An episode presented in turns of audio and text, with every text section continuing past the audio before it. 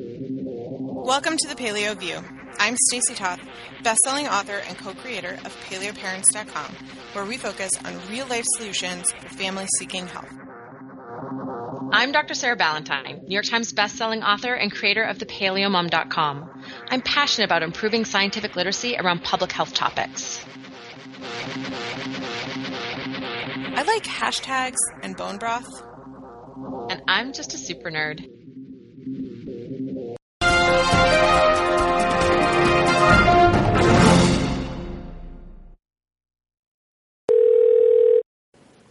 And we're back! Same bad channel!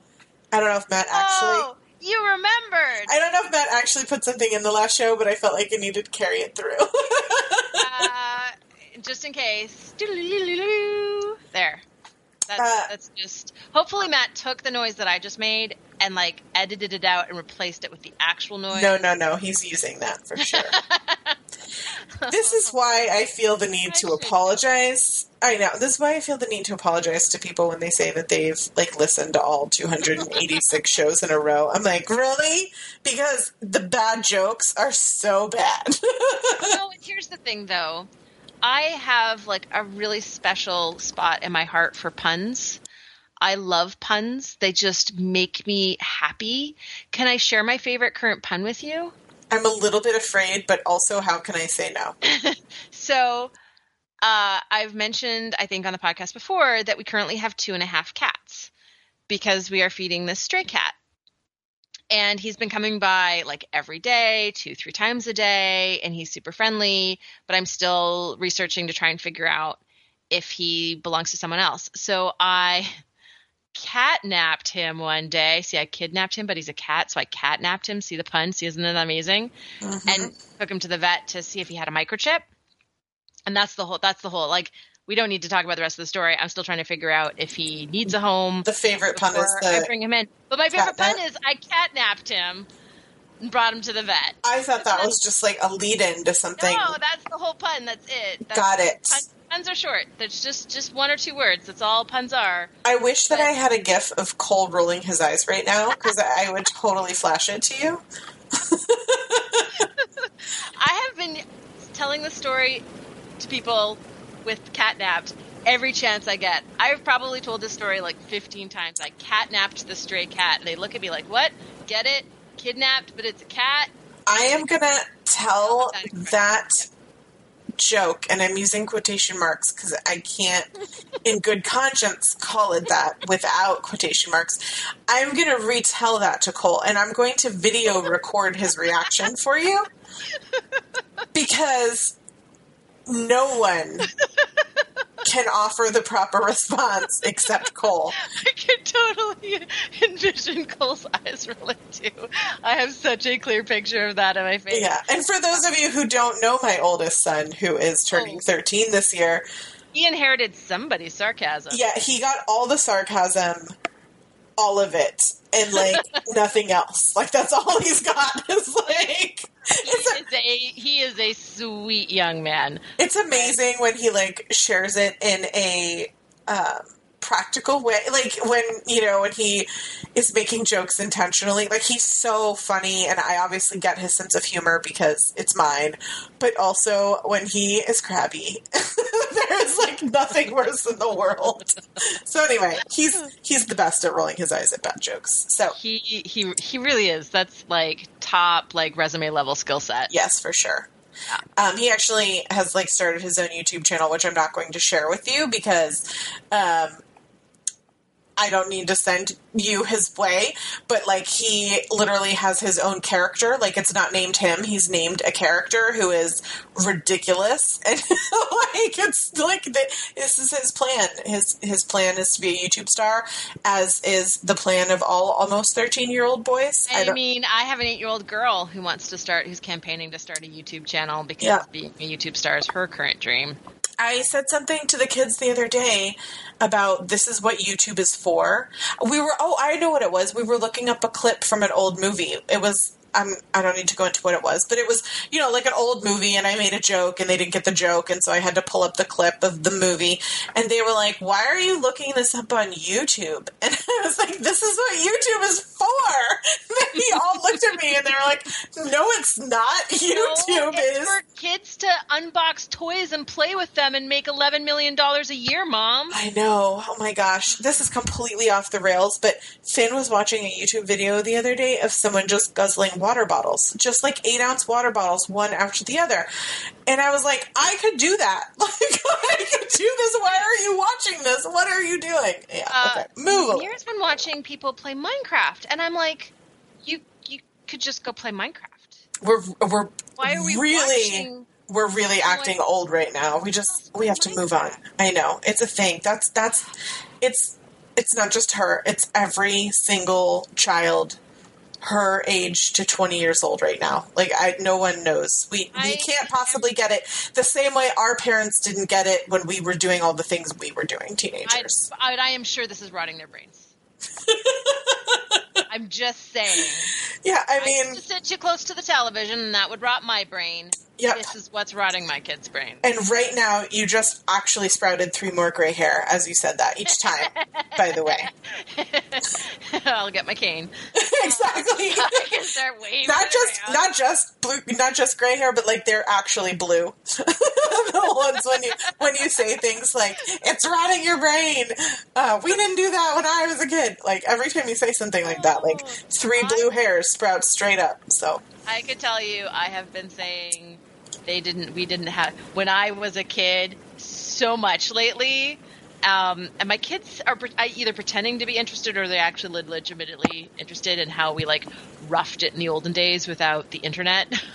yeah, the the good old olden days. Yep. Right? The, the the the nineteen hundreds. Yep, I get it. I'm I was there with Wesley. Okay. In in the spirit of not completely making our listeners want to blow their eardrums out, um, Let's not derail any further. so normally I have a segue, but I don't have a segue this week because Segue Queen, I'm counting on you. I know I thought maybe we were going to go somewhere with the kids where I could tie in vegetables, and we just we didn't get there, and it's been too long. So let me just jump right in. We got amazing positive response for the vegetable show, and that is why I love you, listeners, because you like learning and you enjoy information. And I cannot tell you how gratifying it is to see your meals having more vegetables and hashtagging and tagging us and telling us about how you're inspired to eat more vegetables from that show. Because that is why we do what we do this this passion project right here it, the reason that we're doing it is to be able to share that information with you and to be able to see you implement it in your life is honestly the exact validation that we need to, to keep doing what we're doing. So, that said, we did have a couple of follow up questions from the show. I mean, we had a ton of follow-up yes, yes, yes, questions. yes. Um, We're honing in on a couple for The- this show. type of topics, we'll say, a couple of type of follow up questions in general um, that are a little more nuanced. So, if you haven't listened to the first vegetable show, I would highly recommend that you go back and listen to it, where we talk about why eating vegetables is so important and how much vegetables to eat, um, because it really lays the groundwork for these kind of follow on shows. So, we're going to call this part two because we want to make sure that people go back and listen to part one. Um, and hopefully, this will answer most of the questions that people have. And we should help people out by saying part one, I believe, I believe, was episode 281. So, yeah, I didn't. I uh, didn't want to say the wrong episode because then Matt is just going to make fun of us, and I hate giving him you know, fodder. he could edit himself in right here, making fun of us, Yep. and uh, everyone will love it. And his opportunity, go Matt. Or you and could so be right. also have just said you were correct. It was Yeah. 281. That's so Yeah. it's, great. Either way, it's amazing for you listeners. So I'm excited. What do you got, Sarah? Um, so I I grabbed I kind of have this merge of two questions uh, from Sarah and from Rita because they there was so much overlap in their questions and they were really good representative of kind of a collection of one specific um, follow up questions to our How Many Vegetables show, which was really starting to deal with some of the uh, other um, I don't know if I want to call them health experts uh, exactly, but let's say um, authory people who are uh, be any more indirect. but um, there's there are some people who are advocating uh, for elimination of some types of vegetables for specific reasons, and that was like the natural question. When we're talking about eating uh, a really vegetable rich diet. It's like uh, does that mean all vegetables? Or are there some vegetables that are better than others? And we've talked on this show a lot about things like FODMAPs, um, the limitations with GAPS in SCD approaches in terms of not providing enough uh, fermentable uh, fiber substrate to support a you know the the good probiotic bacteria. We've talked about that on the show before, but um, these particular questions got at an issue that I don't think we've actually ever addressed, and I think it's it's going to be really important. So I'm gonna I'm gonna kind of read this question in bits and pieces, and some of these bits are from Sarah, and some of these bits are from Rita, and they both said lots of very nice things about the podcast um, and about our work, which I will skip over. But clearly, I will emphasize that saying nice things in questions is a great way to get your question on the show. Um, so, Shocker, right? So um, both of them had actually been um, referred to a diet called um, the Plant Paradox diet. Uh, so there's a book called The Plant Paradox, and uh, this is by Dr. Stephen uh, Gundry, and he is like anti-lectin and like very anti-lectin. So his um, Plant Paradox diet uh, involves eliminating all of the things that are eliminated on a paleo diet because of toxic lectins. So grains, legumes, um, also nightshades are also very high in lectins, which I, I talk about in uh, the paleo approach and paleo principles. Um, but he also recommends eliminating uh, a large number of vegetables and fruits that he calls, you know, vegetables and fruits with high lectin content. So pretty much anything with skin and seeds, such as apples, squashes, pumpkins, zucchinis. And so, uh, in this, the question goes on to read. Uh, in researching this book, I'm finding many horrible reviews, not only of this book, but also about his take on the dangers of lectins. However, there are also many promising stories of people who have been significantly helped by removing them from their diet, specifically by following his protocol. I'm curious what your take on lectins is. Uh, when I uh, thought about who I could turn to for advice on this, you were the first person that came to mind. I would love to hear your advice on lectins and anything you have to say about uh, this book by Stephen Gundry. So I'm going to stop there because I think the the follow up question goes in a different direction, and um, kind of talk a little bit about what lectins actually are. So lectins are a incredibly broad class of carbohydrate binding proteins. So these are proteins that have the ability to bind to carbohydrates, and they tend to be um, highly specific for specific carbohydrates. So there's, you know, they they have specific sugars that they bind to and there's a tremendous number of different lectins. Um, there are many normal uh, proteins in our bodies that are lectins. Um, there are uh, many that have vital roles in our health. Um, many are important signaling molecules. They have all kinds of normal roles. And there are, of course, lectins in all plants, right? There's lectins in all forms of life, right? A protein that can bind to a specific carbohydrate is not that unusual of a thing to find in a life form.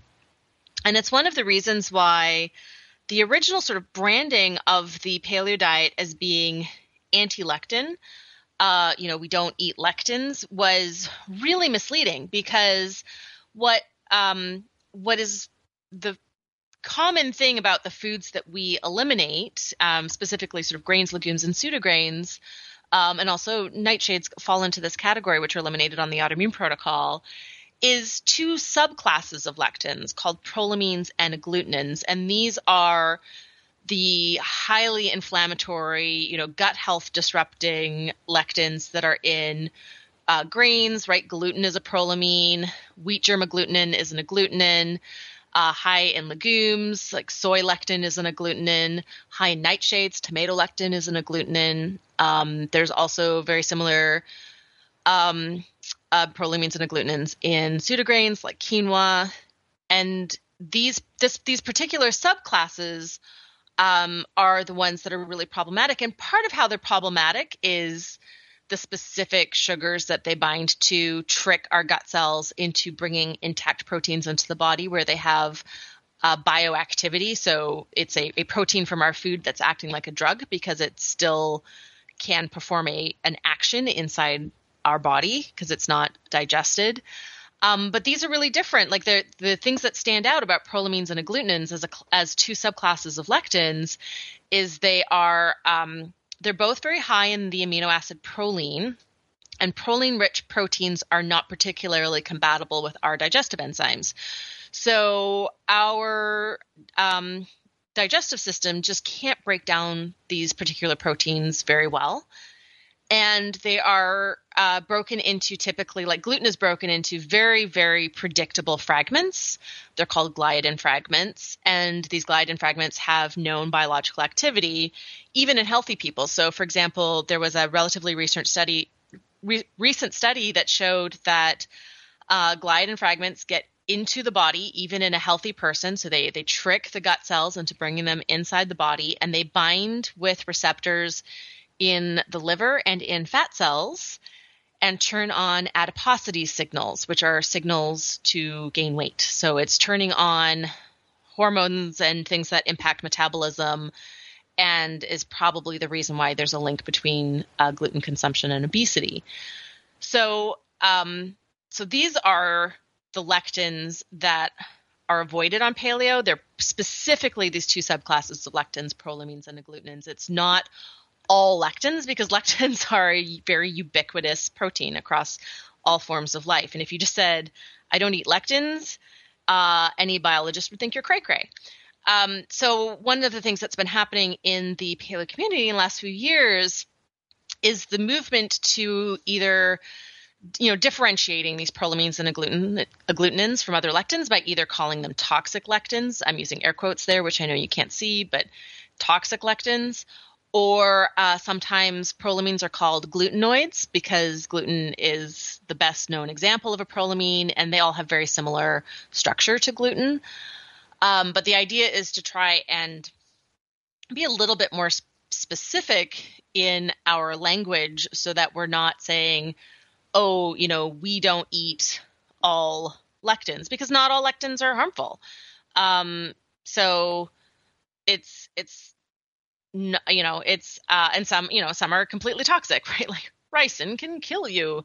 Um, but I think it's really important to differentiate because when you can differentiate between these problematic subclasses of lectins and all other types of lectins, you can very clearly see that any kind of framework that starts talking about lectins in general and talks about you know omitting all lectins from the diet starts to be really misunderstanding the science and I, I spent a fair bit of time today trying to understand some of the rationale behind um, this idea of you know some people take uh, Dr. Gundry's work and go, well, if you peel apples and zucchini and these other fruits and vegetables, then you're getting rid of most of the lectins and it's and it, that's the best way to go. And that's the way some people have sort of handled this rebuttal. But so I spent a fair bit of time today trying to understand what type of lectins are in fruits and vegetables. And uh, you know, as far as I can tell going through the scientific literature, they are other than nightshades. Nightshades have agglutinins and um, those are definitely a toxic lectin. Those are definitely a problem. Um, but nightshades are also a very different class of plants. There are over 2,000 different ones. Most of them are toxic for human consumption. Tobacco is a nightshade. Clearly, that's not cool. Um, so they they they're a very sort of different fam like just botanical group. Um, everything else that they you know they just don't have prolamines or agglutinins. So if you look at you know uh, stone fruits or uh, fruits from the apple family or um, squashes, like they don't they don't have these kinds of toxic lectins, and um, you know certainly anti-nutrients do tend to be concentrated in the peels. It's a way that an apple protects itself from being eaten from insects. Um, but the types of anti-nutrients that are in these foods, because because these are all foods in which the seeds they've sort of co-evolved with us, and so they've they've co-evolved in a way that um, they um, reproduce. Uh, their primary reproduction is by the seeds going through a GI tract first and being planted in manure. Um, and so they have a very different sort of self defense mechanism compared to plants that have not co evolved with uh, animal consumption. So, um, so generally, even though there is a little bit more anti-nutrient concentration in say an apple peel there's also a very very high phytochemical concentration right? An antioxidant concentration in that same apple peel. And so most people don't need to peel them unless you're you know looking at something like conventional produce and pesticides. That's like a whole different argument. So in terms of the idea of eliminating certain fruits and vegetables because of lectin content the only fruits and vegetables in which that is a valid argument is vegetables of the nightshade family which are technically fruit so tomatoes potatoes peppers both hot and sweet eggplant chilies. So, and then there's a few like tomatillos. There's a few other goji berries are sort of in that um, that category, and I've I have um, lists of all you know all commonly found nightshades on my website and in my books. Like those those are lists that are pretty easy to find. So other than nightshades, like nightshades do have agglutinins, and yep, definitely not good. You know, tomato lectin is an agglutinin that has been investigated for use in vaccines because it's so uh, good at activating the adaptive immune system. Like, definitely not not cool. But generalizing that to other fruits and vegetables is not a valid argument.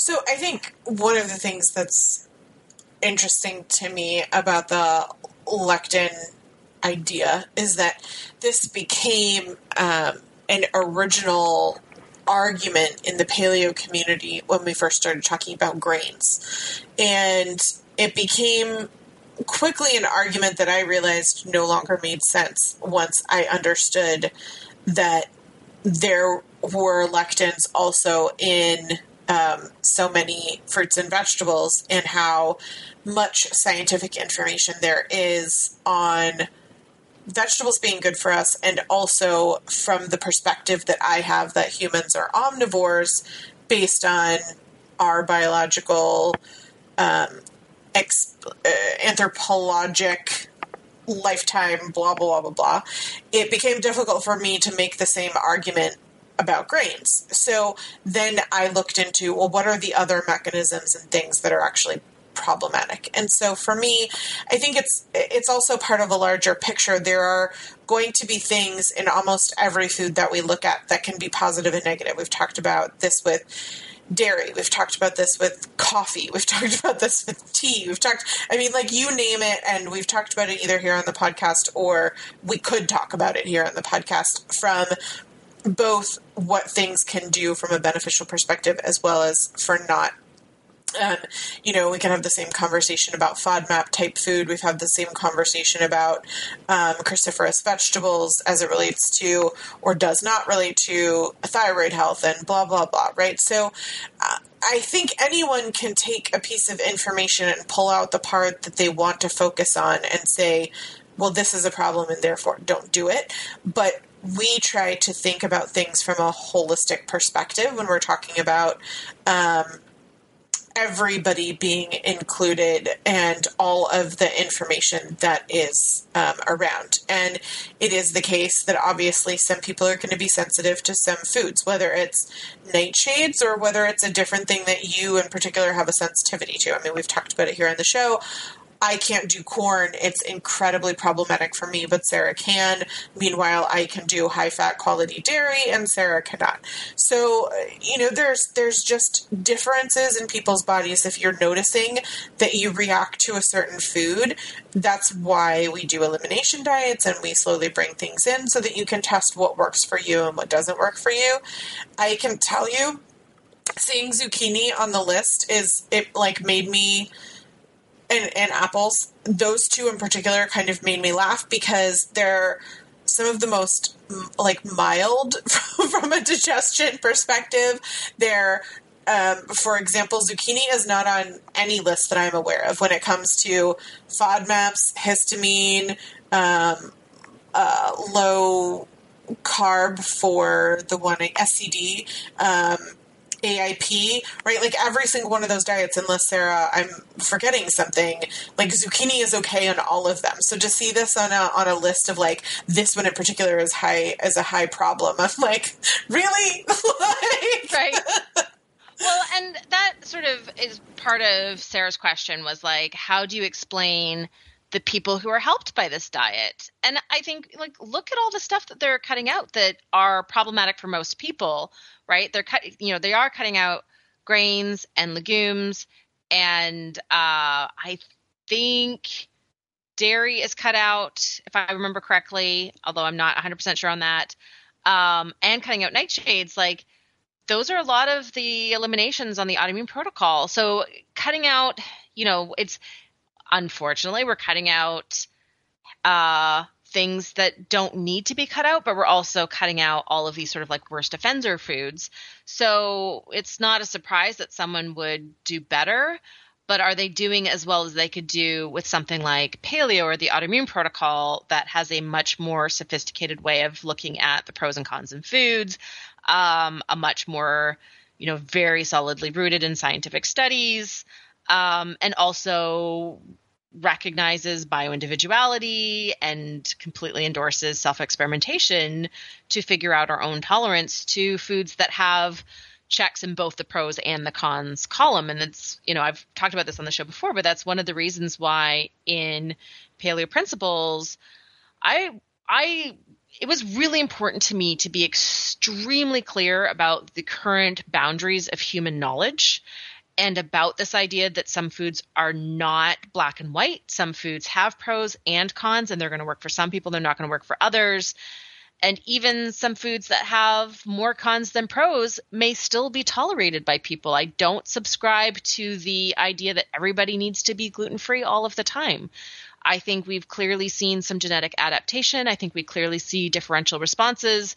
That doesn't mean that I think a gluten containing food is ever a nutritious food, but that's different than saying sort of dogmatically that you know gluten is toxic and everyone should avoid it all the time. I think there's a majority of the population that's sensitive, probably somewhere on the order of 60% based on uh, you know genetic um, uh, like the the frequency of genetics in the population that are linked with with gluten. And the other 40% or maybe even less than that because there might be some other genetics that we don't know about um, that are predisposing people to to gluten sensitivity. But i do think there's a, a proportion of the population that's just fine with gluten once in a while. And if you can get their diets to be nutrient dense choices most of the time some gluten in their diet is not going to cause any harm. And so I think that it's it's really important to emphasize that paleo shouldn't be dogmatic. And the autoimmune protocol even it's a little bit more rigid because you're now you're talking about purely that population with these genetic genetic susceptibilities. You're talking about a population with uh, health challenges that predispose them to an immune system that is going to uh, overreact to inflammatory compounds in foods. So the, the structure is necessarily um, just a little bit more solid because you're you're identifying a group of people who are not going to be able to find as much flexibility at least at first but it's so i mean either paleo approach had 1200 references paleo principles had over 1400 like these aren't these are not um, based on uh, simplistic ideas like lectins are bad, right? It's it's based on a much more sophisticated approach, and um, I don't believe in cutting out potentially nutritious foods um, unless there's a really compelling reason to do so. I feel like I needed to chant, eat more veggies, eat more veggies. All right, what's the second half of this question? So, the second half of this question is specifically part of Rita's question, um, which was another like anti vegetable thing that she's heard. Um, this one from Sally K. Norton regarding high oxalate containing foods, specifically spinach and chard. Um, and uh, and basically, Rita goes on to say that she's very confused by the idea of these additional restrictions, right? The um, you know lectin, Gundry lectin restrictions, which we've I, I hope debunked, and the Norton oxalate restrictions. And you know I think oxalate sensitivity requires a little bit more of a conversation because it's not something that we've talked about a whole lot. Um, so oxalate uh, is it's put into a similar sort of category as phytate because uh, it binds to minerals in the plant and makes them less absorbable by our bodies. So therefore, it's sort of technically an anti-nutrient. Um, but you know, similar to phytate, uh, the minerals can be liberated by uh, gut bacteria, and that this also happens with phytate. So a lot of the minerals that are bound with phytates in plants, if you're not consuming too much phytates, can be liberated by our gut bacteria, so they're made absorbable for us. So just hearing the word anti-nutrient doesn't automatically mean this is a horrible, horrible thing. Oxalates are actually like bound to, um, you know, bound to some great minerals in plants, and oxalates are also something that our bodies produce, um, and specifically produce in the metabolism of vitamin C, glycine, glycolate, and hydroxyproline. So it's it's a product of metabolism that our bodies produce naturally. Um, and so, and there's a lot of, you know, um, Rita mentioned chard and spinach there's a lot of high oxalate foods that are part of a paleo friendly diet. A lot of leafy greens, turnip greens, collards, kale, watercress, most berries, most nuts, uh, tea, sweet potatoes, um, most uh, cruciferous vegetables, so broccoli, cabbage, chocolate is high in oxalates, beets, cassava, carrots, rhubarb. So if you're looking at an, a low oxalate diet and paleo, it, suddenly starts to look very, very limiting. Um, so, what oxalate sensitivity is so it's important to kind of emphasize here that there is actually no medical definition for oxalate sensitivity. So if you compare this to something like FODMAP sensitivity, histamine sensitivity, salicylate sensitivity, sulfur sensitivity, those have mechanisms behind them that are well understood in the medical literature. Uh, and therefore, they have this sort of medical definition, this designation. This is a, a type of food sensitivity. Oxalate sensitivity actually doesn't have that because there, there isn't. It isn't. Re- it's not super a thing. But let me explain that first before people get all upset. So, it typically refers to people who have a tendency to develop kidney stones or muscle and joint pain when they eat high oxalate foods. Um, and the reason why this happens is in some people, uh, the concentration of um, uh, basically their bodies produce a lot of oxalates. And what happens is when the body can't eliminate them, so the concentration of oxalates and calcium in the urine becomes too high, um, then the the they bind together and they form what are called calcium oxalate crystals. They form in the kidneys, they can develop into stones. And um, if oxalates become too high in the blood, oxalate crystals can build up uh, in joints, in muscle tissue, and they're they're quite little. They're they're a crystal that are like this shard-like structure. So it can lead to a, a condition called oxalate arthritis, and those are like true, legitimate things that happen. They're called uh, hyperoxaluria and oxalosis. They're legitimate conditions uh, that affect approximately one in three million people uh, due to a genetic predisposition to having too much oxalate being produced in the body. And then it also happens in other people who have absorption disorders. Um, so things like Crohn's disease, celiac, uh, chronic pancreatitis. It's a common side effect after, or not common, but a possible side effect after bariatric surgery. And in those people who don't absorb nutrients very well, uh, for some reason they can absorb too much oxalates from the gut and then also end up with this high oxalate concentration.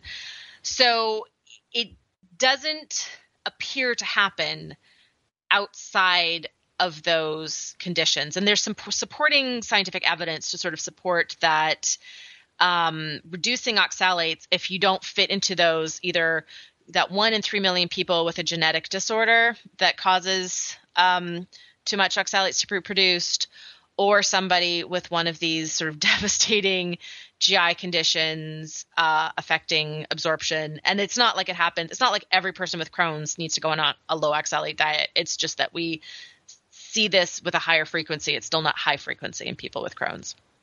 Um, what's interesting is that uh, dietary oxalates don't proportionately increase urinary oxalates. So we don't see a really strong correlation between high oxalate diets and high levels of oxalates in the blood or in the urine. Um, so that's that's you know like evidence one that there's something maybe not cut and dried happening here.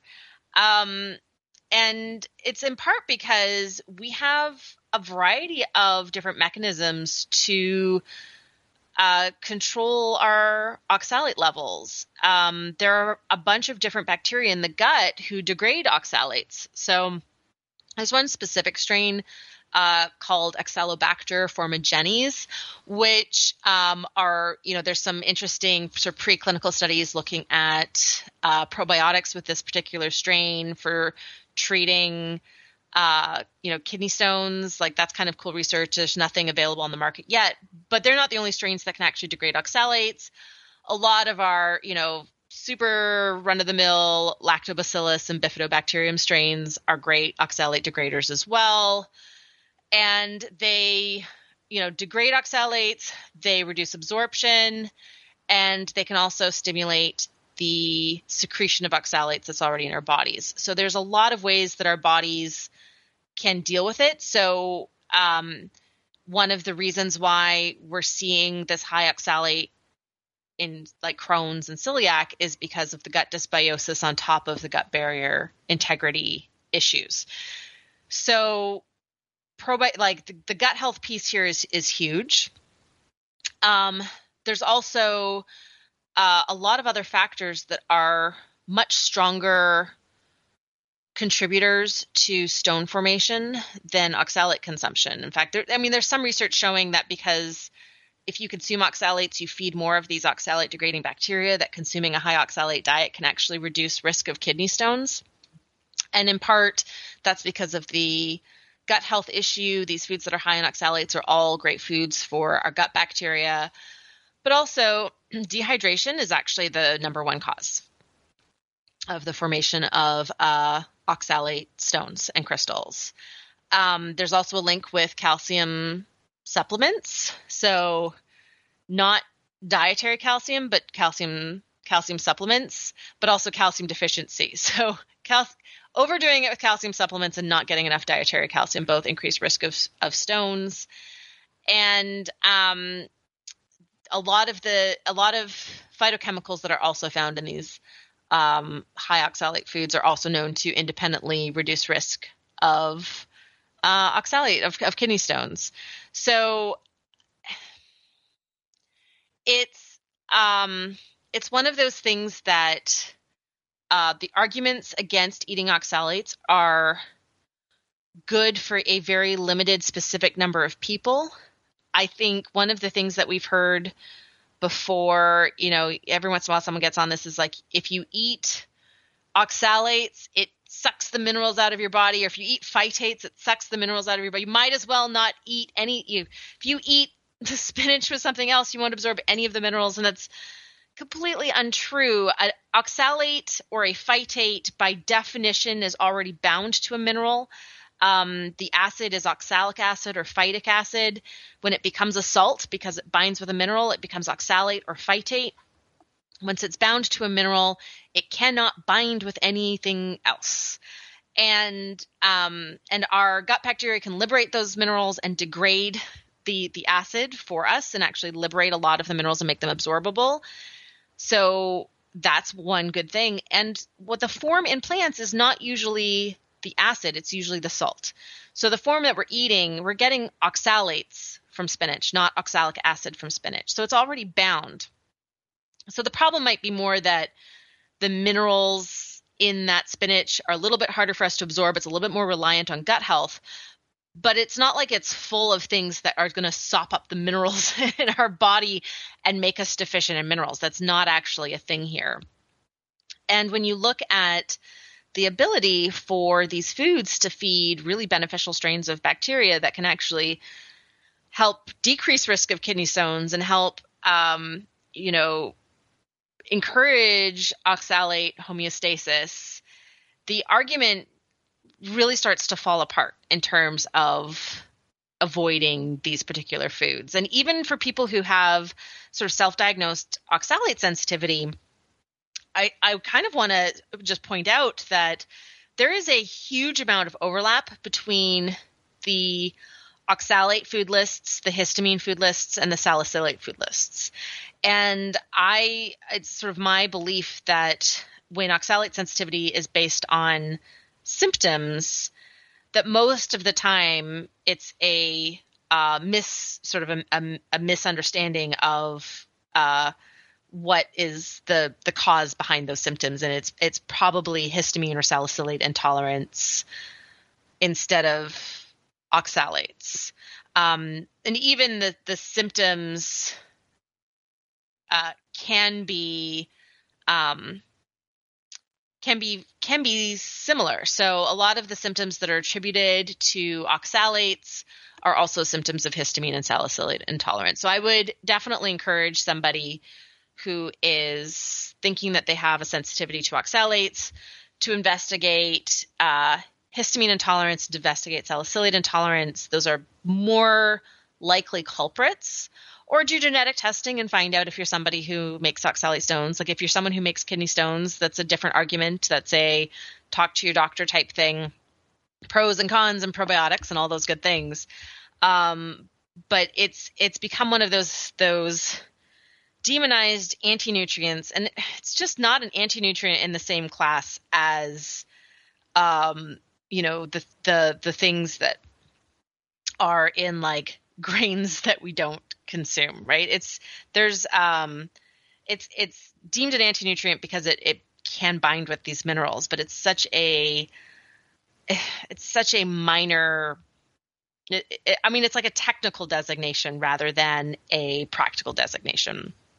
So, uh, oxalate, high oxalate foods, just there's there's for most people there's there's really not a compelling argument to make avoiding them. The exception be, being people with uh, absorption issues and um, people with the genetic predisposition. And if you're those people, if you're absorption issues, it's not a permanent low oxalate diet. There may be some benefits to some oxalates to help grow those uh, oxalate degrading bacteria in the gut. Uh, the research shows right now the best thing you can do to support uh, those particular bacteria in the gut is just by eating high oxalate foods. There's not, they're very, very sensitive to things like antibiotics. There's not a probiotic with them.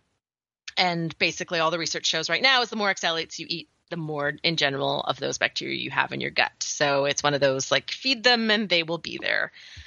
Um, and I think it's really important to understand that you know even histamine intolerance, even salicylate sensitivity, um, there's there's things that you can do to mitigate those, and um, you know they're both conditions that are very very strongly rooted in gut health. So working on gut health in general can make those intolerances go away.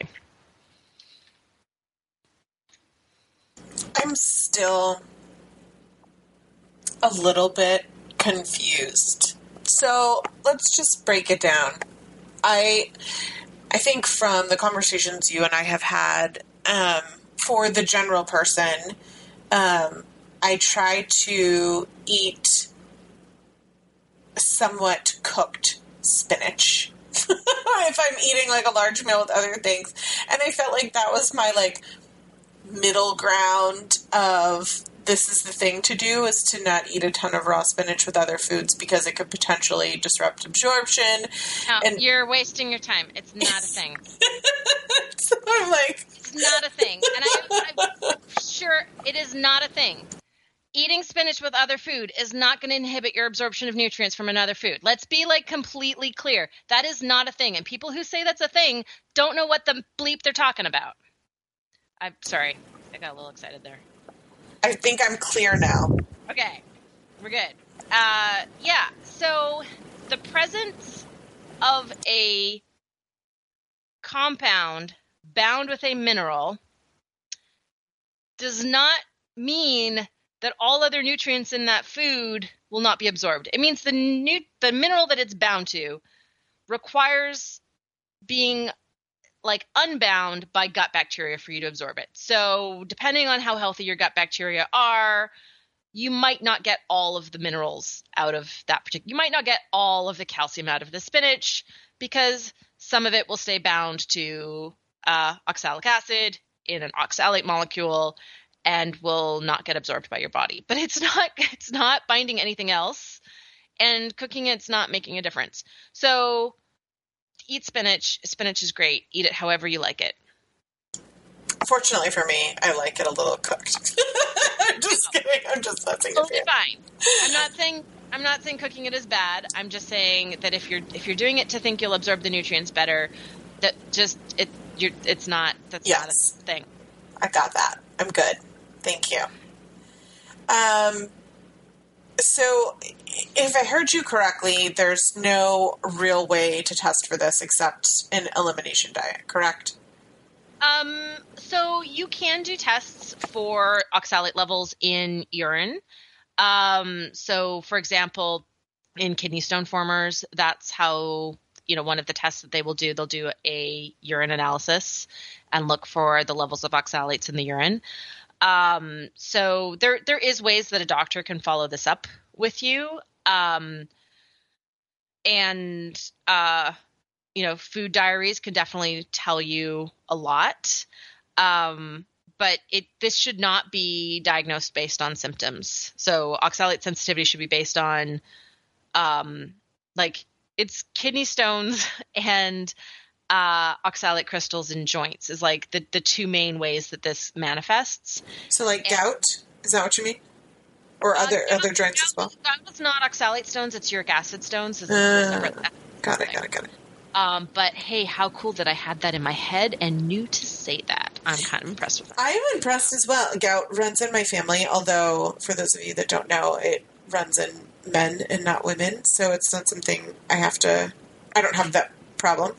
Um, but I'm always kind of curious about it. Women can get gout. Don't yeah, yeah, yeah. They can, but it's it's um, like the numbers for it are much less. Um, gout is also covered on page 271 in Paleo Principles. It's good to know. Which I only knew because I had the index right there. I don't actually remember what page everything's on. um, so I like if we get into gout, we're going we're going beyond the the scope of this particular podcast. But we no, no, no, no, no, no, no. I wasn't. Tra- I, yes, I wasn't trying to. I mean, I'll I'll gladly add to your list. Um, for for my own selfish reasons, but I just was wondering when you said crystals in the joints. Like I happen to know that that is a crystal in the joint disease. Sounds like it's just so the wrong in, kind of crystals. it's uric acid crystals. In oxalate sensitivity, it's oxalate crystals. So it's it's just a different it's a different molecule. Um, it would feel very similar. Um, but this is a this is a very low frequency true sensitivity and a it's kind of the candida of food sensitivities um, and we probably haven't talked about candida on the show in a long long time but candida is also very very frequently diagnosed based on symptoms and it's almost always not actually candida um, so the symptoms of overgrowth, it's um, overgrowth is much much more commonly bacterial rather than yeast, and the symptoms of candida are are you know it's it's not something that you should be diagnosing based on symptoms. It's something that you can test for and test for it then. Um, it's it's not something that should be diagnosed based on on symptoms. It can be viral it can be bacterial it can be yeast. Um, but depending on what it is changes how you deal with it. So uh, you know doing doing some testing and this is where i'm going to plug just the whole idea of functional medicine again because functional medicine integrative medicine specialists are the people who will actually do these tests and and dig deeper and provide you know you know cool therapies like probiotics and uh, you know gut healing protocols. Uh, they might put you on the aip um, you know they're they're going to have a much more sophisticated way of dealing with it. And they're going to have you know a good functional or integrative medicine practitioner is going to use a variety of strategies. They're going to use diet they're going to use lifestyle they're going to use uh, cutting edge therapies like iv nutrition or uh, infrared saunas right? They're going to they're going to use neat stuff like that. And then they're going to use uh, botanicals when necessary nutrition based supplements when necessary, and they're going to use uh, pharmaceuticals when those are the best options. So they're going to use every good tool that they have available and um, cater what's going on to you and not use anything that's unnecessary. They're going to use judicious use of of intervention. So uh, plug plug for functional medicine specialists in general, right there. Sweet. Well, I feel like we answered a lot and even tangentially covered some other topics thrown in there as well. I know we've got uh, a long list and perhaps just added to it during the show. Um, gout for gout. Gout. Um, yeah. My. Anyway, I don't even want to get into that. We can talk about that at a different time. Um, but thank you for tuning in and listening. And if you have even more vegetable related questions, we obviously welcome you to reach out either through the contact form on our blog or in social media or even comment on the blog post where we put up the podcasts. All of those are great ways to reach us. And um, we will be happy to either answer questions directly or potentially even go even more deeper into the vegetable uh, depths. But in the meantime, we thank you for listening and tuning in. And if you've enjoyed the show, we would love for you to recommend it to a friend, family, loved one, coworker, spouse who just doesn't get things, uh, anybody please, we love it when you share the podcast and when you leave reviews on um, iTunes and Stitcher. It allows other people to find the podcast as well. So, uh, one more thing I wanted to mention that I forgot to mention earlier, and that is because I am just a forgetful person who doesn't have my calendar in front of me all the time. But um, when this show goes live, I'll actually be uh, probably have something up on the blog, if not in the next day or two, um, about a self love uh, series that I'm actually going to be speaking on that I think is really relevant. Um, I'm going to be focusing on being healthy inside and out because I think that there's going to be a lot of different speakers that are going to focus a lot on emotional healing and um, allowing yourself to love yourself, a lot of the self love and respect stuff that I focus on. Um, and the audience is going to be completely different in most cases from kind of a paleocentric audience. So I am going to talk about how. Um, eating with self respect is self love, and how, you know, we need to let go of things like emotion connect to food and guilt and shame and all that kind of stuff. But we also need to actually love ourselves through the way that we nourish um, both the outside and insides of our bodies. So if that's something you're interested in, I would love for you to participate. I'm pretty sure it's going to be free, uh, but I'm going to have all the details on the blog post that I write about it, and of course in our newsletter. So you can either sign up for our newsletter on the sidebar of our blog, or you can just go to realeverything.com Um, and I'll have the post there as well for more information on that series. As you know, I don't do a lot of these, like maybe mm-hmm. one a year. I, I gave up doing this kind of stuff a long time ago, but I really loved the message and that it would be to a broad, uh, like a different type of audience that I'm used to connecting to. So I'm actually really looking forward to checking out the rest of the series myself and hopefully being inspired myself by some of the speakers. So if that's something you're into, I'd love uh, to connect there. And of course, um, you can find Sarah's newsletter and Sarah's blog as well at thepaleomom.com. Like have one of those. yes, yeah. like while I'm while I'm plugging my own blog, like yes, Sarah has a website as well. Um, so th- thanks for for letting me sneak that in there at the end, Sarah. I mean, that sounds really exciting to me. So I I um I love the sort of summit online conference model. I I, I think that's something that's really exciting.